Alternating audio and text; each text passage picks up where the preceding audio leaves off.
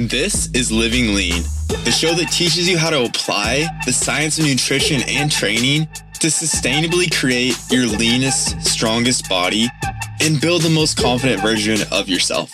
I'm your host, Jeremiah Bear. Let's get into the show.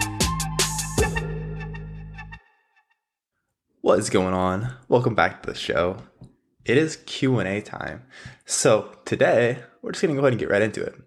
All right, first question first two questions, I should say, because we had two very similar questions in my membership training site where I drop programs every month. We have if you have access to a weight room, if you only have a band and dumbbells, if you only have bands, or if you only have body weight, I got you with a training program. So, anyways, this is from the membership training site. Um, first question. According to my Fitbit, I haven't been burning as many daily calories as I was in previous months.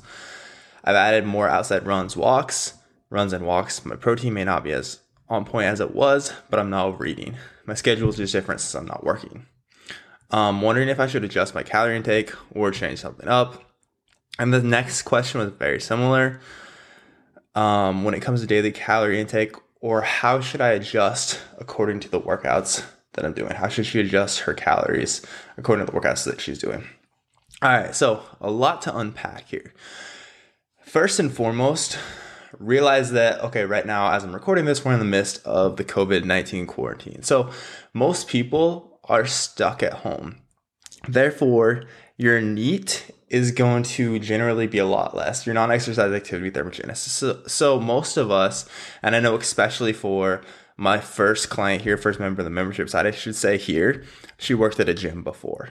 So she was very active. She was on her feet a lot. So even if she is intentionally going for runs and walks throughout the day, it's probably still a lot less movement than it would be just the back and forth of working at the gym. I remember for me when I went from training shit like 60 sessions a week at the gym to working full time online at home from my desk, I was amazed how much my step count dropped. It literally went from I was easily hitting 15 steps a day at the gym.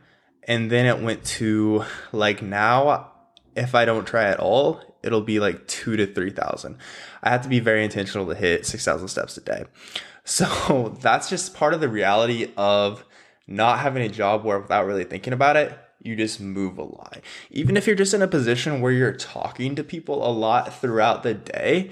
So, like, you're doing, you're working the front desk at the gym, you're still gonna be walking up, you're still gonna be going and talking to members. Even when you're talking, if you're like me and you talk like you talk with your hands a lot, you're still burning more calories throughout the day. And just because you're not interacting with as many people, you're gonna be burning fewer and fewer calories. But the second thing I would look at here is with things like a Fitbit and Apple Watch, the reality is the calories burned are very, very inaccurate. This has been proven in studies. So it's much smarter. I have all my online clients take their steps into account because we will see during times like this, the movement does decrease a lot, like we just talked about. And just in general, anywhere outside of this, if you're in your fat loss phase, we always want to know where your NEAT levels are at because that's a very important variable. Because if you're eating less, without realizing it, your body will also subconsciously reduce NEAT, and it puts you in this very frustrating, frustrating situation where you're eating less, but you're also burning less. So it is important that we have some type of metric here. But I have my clients track steps instead of calories burned because most trackers do have both of those options. Um, because even if your step count isn't as accurate, it's kind of like a scale that always weighs five pounds heavier, we can still see the trend, right? So even if your scale does weigh five pounds heavier, you still know, okay, I'm consistently losing weight. Or in this case, if your Fitbit always is a little bit inaccurate, maybe you're always, it says you always walk 10,000 steps, but you actually walk 8,000 steps. Regardless, we'll still be able to see the trend. We'll still be able to see if your movement dips. But with the calorie equations they use and how they calculate calories, it's just all over the place. So steps are a lot more accurate there. Um, she also mentioned maybe her protein might not be as on point. So there she, I think she's referring to the thermic effect of food. Protein has the highest thermic effect. So protein burns the most calories during digestion. So if she was eating less protein, then excuse me, if she was eating less protein, then she would be burning fewer calories. That said, your Fitbit, your Apple Watch isn't going to be able to measure the thermic effect of food. Really, they're not that advanced. So I would say, for the most part, the biggest things you can do here is just schedule time for movement because the reality is you're just likely moving less because your lifestyle's changed so much. Um, so like what I've been telling my clients, and this is what I literally do, schedule a time two to three times a day. We're gonna go on a 10 to 20 minute walk if you're not getting a lot of movement in right now, because otherwise we will see those steps decrease a lot and your NEAT as a whole will take a big hit. And then as far as adjusting calories, it really depends. So there's there's so much stuff out there on Instagram right now. People saying, hey, drop your calories by 200. And there's other people saying, fuck those people that are saying drop your calories by 200. That's the worst thing you can do right now. Personally, I think it just depends on what your goals are. I know for some of my clients, they feel like their fat loss, their nutrition is the best thing that the biggest thing they have under their control. It's the one thing we can still control right now. Your body, how your body changes, is very much still under your control. So it just depends on what you want to accomplish. So, first and foremost, we need to know how your body is changing in accordance to what you're doing right now, which is why all my clients are still tracking all these metrics like body weight at least three times a week, body measurements weekly. One of the biggest mistakes, I've said this so many times on this podcast already, is one of the biggest mistakes people make is not tracking how their body is changing. So if you're just going into this, you're in this situation, you're quarantined, and you have no idea how your body is changing, we really have no data to tell you how you should adjust your calories. Are you gaining? Are you maintaining? Or are you even losing right now? You probably really don't know outside of how you kind of just feel, which isn't really very accurate. So take your body weight at least three times a week. Take your body measurements. So I have my clients measure around their chest, two inches above the navel, two inches below the navel, at the navel, around the widest part of the hips, widest part of the right thigh and the right bicep. Take that, comp- take that first thing tomorrow morning before you've eaten or drank anything after using the bathroom. Do the same thing again a week from now. See what your changes are like.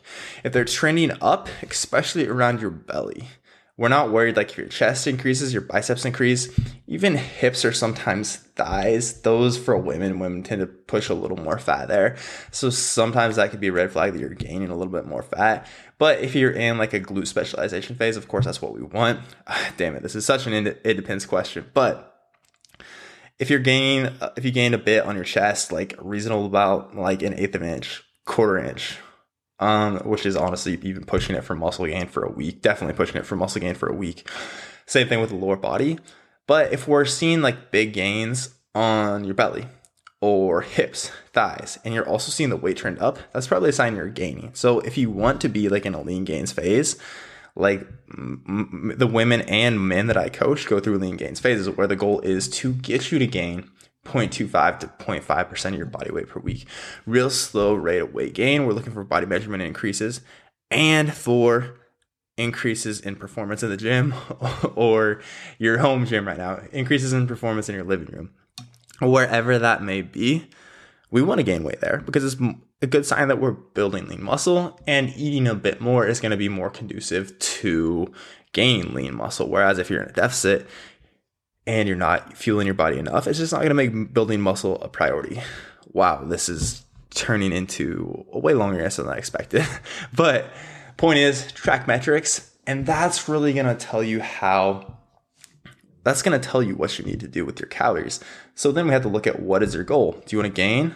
If you want to gain, basically, we just talked about what I, I already went into depth what I would do there. Aim to gain 0.25 to 0.5% of your body weight per week just increase calories by 5 to 10%, mostly via carbs if you're already eating around 1 gram of protein per pound of body weight and at least 0.3 grams of fat per pound of body weight.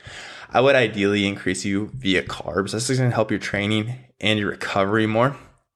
Um, if you want to maintain and you're gaining, I would just decrease calories by 5%. If you're gaining or maintaining and you want to lose, I would just decrease calories by 5 to 10%.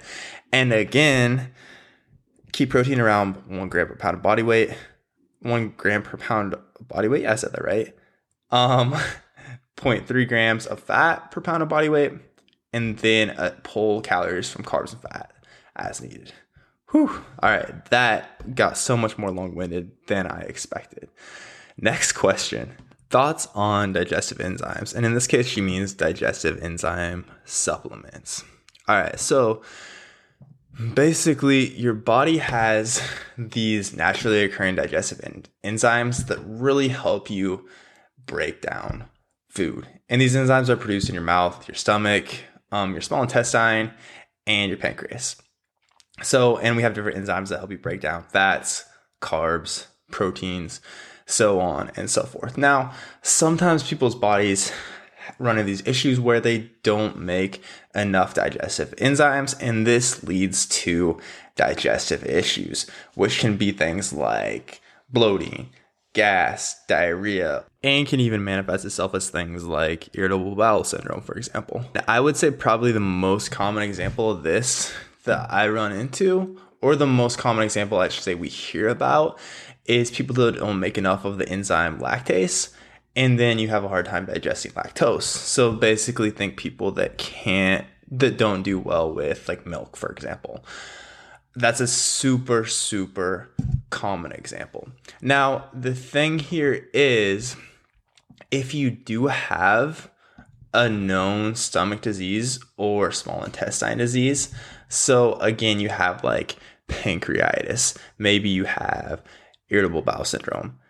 First and foremost, if you think you have any of these, go talk to a doctor. They will prescribe you something for this. And in that case, you will probably get digestive enzymes that should help with your symptoms. That said, if you don't have a confirmed diagnosis and your symptoms are relatively mild, so like you've gone to a doctor, they clear you and your symptoms are pretty mild, it's probably smart to just try to identify the foods that give you issues in the first place and just try to avoid those. So, for most people, the most common things are going to be like, well, first and foremost, I should say, I hop on calls with a lot of people. I'm like, oh man, my digestion kills me. And this is normally the initial call, different things like that. And then I'll say, like, okay, so when does it really bother you? And it'll be like, when I smash a whole pizza, or I'll eat like a half gallon ice cream sometimes, like all in one sitting. My gut feels terrible the next day. So in situations like that, a lot of times it's just about practicing moderation. Maybe you can eat one to two pieces of pizza or just a bowl of ice cream and you'll feel fine. So we run into that situation a lot. Next, there will often be like, okay, I know anytime I eat this food, it kills my gut, but I eat it anyways and then again it's like we need to figure out ways to like okay can you find a dairy free option of ice cream for example? Um so like in situations like that the solution's pretty obvious. When it is a little bit unclear what's bothering you you have relatively mild symptoms then we can get into things like okay we know that dairy is something that causes a lot of issues. Can you try eliminating that for a week two weeks? And typically an elimination diet is supposed to be 30 days. But normally, when you take something like this out and that's the thing that's bothering you, then you'll know pretty quickly, oh, wow, I feel a lot better. Or lectins are another one that creates problems, uh, lectins and phytates. So these are just a protein. Well, lectins are a protein and phytates are the storage form of phosphorus. We don't need to get super deep into this, but they're found in like wheat, barley, um, brown rice, beans, nuts, legumes, seeds, different things like that. So like even like okay if you're eating a lot of brown rice maybe try switching to white rice. Interestingly enough white rice doesn't have this lectin. Um so for most individuals white rice is going to be a lot easier on their stomach. And then we can look at like okay nightshades. Like what nightshades are bothering you? Or even for some people it's literally eating too many veggies. Like people don't realize this but again things like we're eating a ton of broccoli maybe that's the issue. So from for some people, it's literally dialing back veggies. That said, I think I've had that conversation once, so it's not for most people. That's it's not that you're overdoing the veggies, but a ton of different things like this we can look to as far as like okay, what could be potentially be bothering your gut. But again, digestive enzymes, um, past like an actual stomach disease the research seems to be pretty limited as far as how effective they can actually be outside of that. And the final question was I am struggling to get protein in because the store is sold out of all of my favorites chicken and lean ground beef. Help. I got you. All right. So, this is something that I've been talking through pretty much with all my online clients because everybody's having the same struggle. For most people, like chicken and some variation of beef are going to be their go to. So, I came up with a list. I actually made this into an Instagram post. So, follow me more closely. But um, I came up with a list that is what has helped my clients the most, what I've found to be like the actual protein sources that are still available. Because for me, I was not one of those people that stocked up like four weeks ago. It's like, oh, this is dumb. I don't need to do this. I don't need to stock up. There's going to be plenty of food. And then I went to the stores like, shit, there's literally nothing. So in my week since, since my unpreparedness, these are the protein sources I've found to be super available and that have really worked for my clients as well. One is to be low fat Greek yogurt. So as a whole, low fat Greek yogurt is one of, or like non fat Greek yogurt is one of my favorite protein sources. Such an easy way to get a ton of protein and little else. If you mix that in with protein powder, if you mix a plain non fat Greek yogurt with protein powder, delicious. It's literally 50 to 70 grams of protein. If you mix some berries in there, so good. And such an easy way to get your protein. Deli meat is another good one. People don't, so people have not picked up on the Greek yogurt thing at all. There's tons of Greek yogurt still available at all the stores. Um, same thing goes for cottage cheese and very similar, like a low fat cottage cheese. Nothing at all wrong with that, but if you're trying to control your calories, it's probably smarter in most cases to go a bit lower fat here. So low fat cottage cheese, very similar to Greek yogurt. Don't mix that with protein though. That that'd probably be disgusting. I think some people do actually like to mix cottage cheese with fruit weirdos. I'm not I'm not a fan personally, but cottage cheese is a good one. Deli meat is another really good one that weirdly to me has also not been sold out on a lot of. Um protein powder. Another good one. I wouldn't overdo the whey I typically tell my clients to try to keep it to 1 to 2 scoops of protein a day tops. But protein powder is pretty much oh and i should mention all these are very lean protein sources so they're pretty much made up of just protein so you don't have to worry about a lot of other calories from carbs and fat. Um, turkey bacon is another very good one. Still a lot of it available. I think people must just sleep on turkey bacon because there's still a ton. Pretty much just protein. Great way to add if, you, if eggs were available. You could have it with your eggs for breakfast. So you can make this into like a BLT wrap or something like that. And then finally, salmon, tuna, and chicken packets. So these are literally just little packets. They're right by where the canned salmon is, but they're or the canned tuna is and canned salmon, I guess. But they're flavored. They're delicious. They're really easy. They're really easy on the go protein source. And again, they're pretty much just protein, anywhere from 15 to 30 grams. They're super cheap. So easy. So those are my recommendations. If you're looking for some these are all very very convenient protein sources actually but if your the store is out of your normal protein sources give these a try that'll help you out all right guys and that is all i have for you today as always thank you for tuning in and before i let you go do me one huge favor take a screenshot of this podcast on your phone right now share it to your story and tag me you're really helping me grow the reach of the show and also I just really want to connect with you and thank you for supporting the show. Truly, it means the world to me. All right. Thank you for tuning in.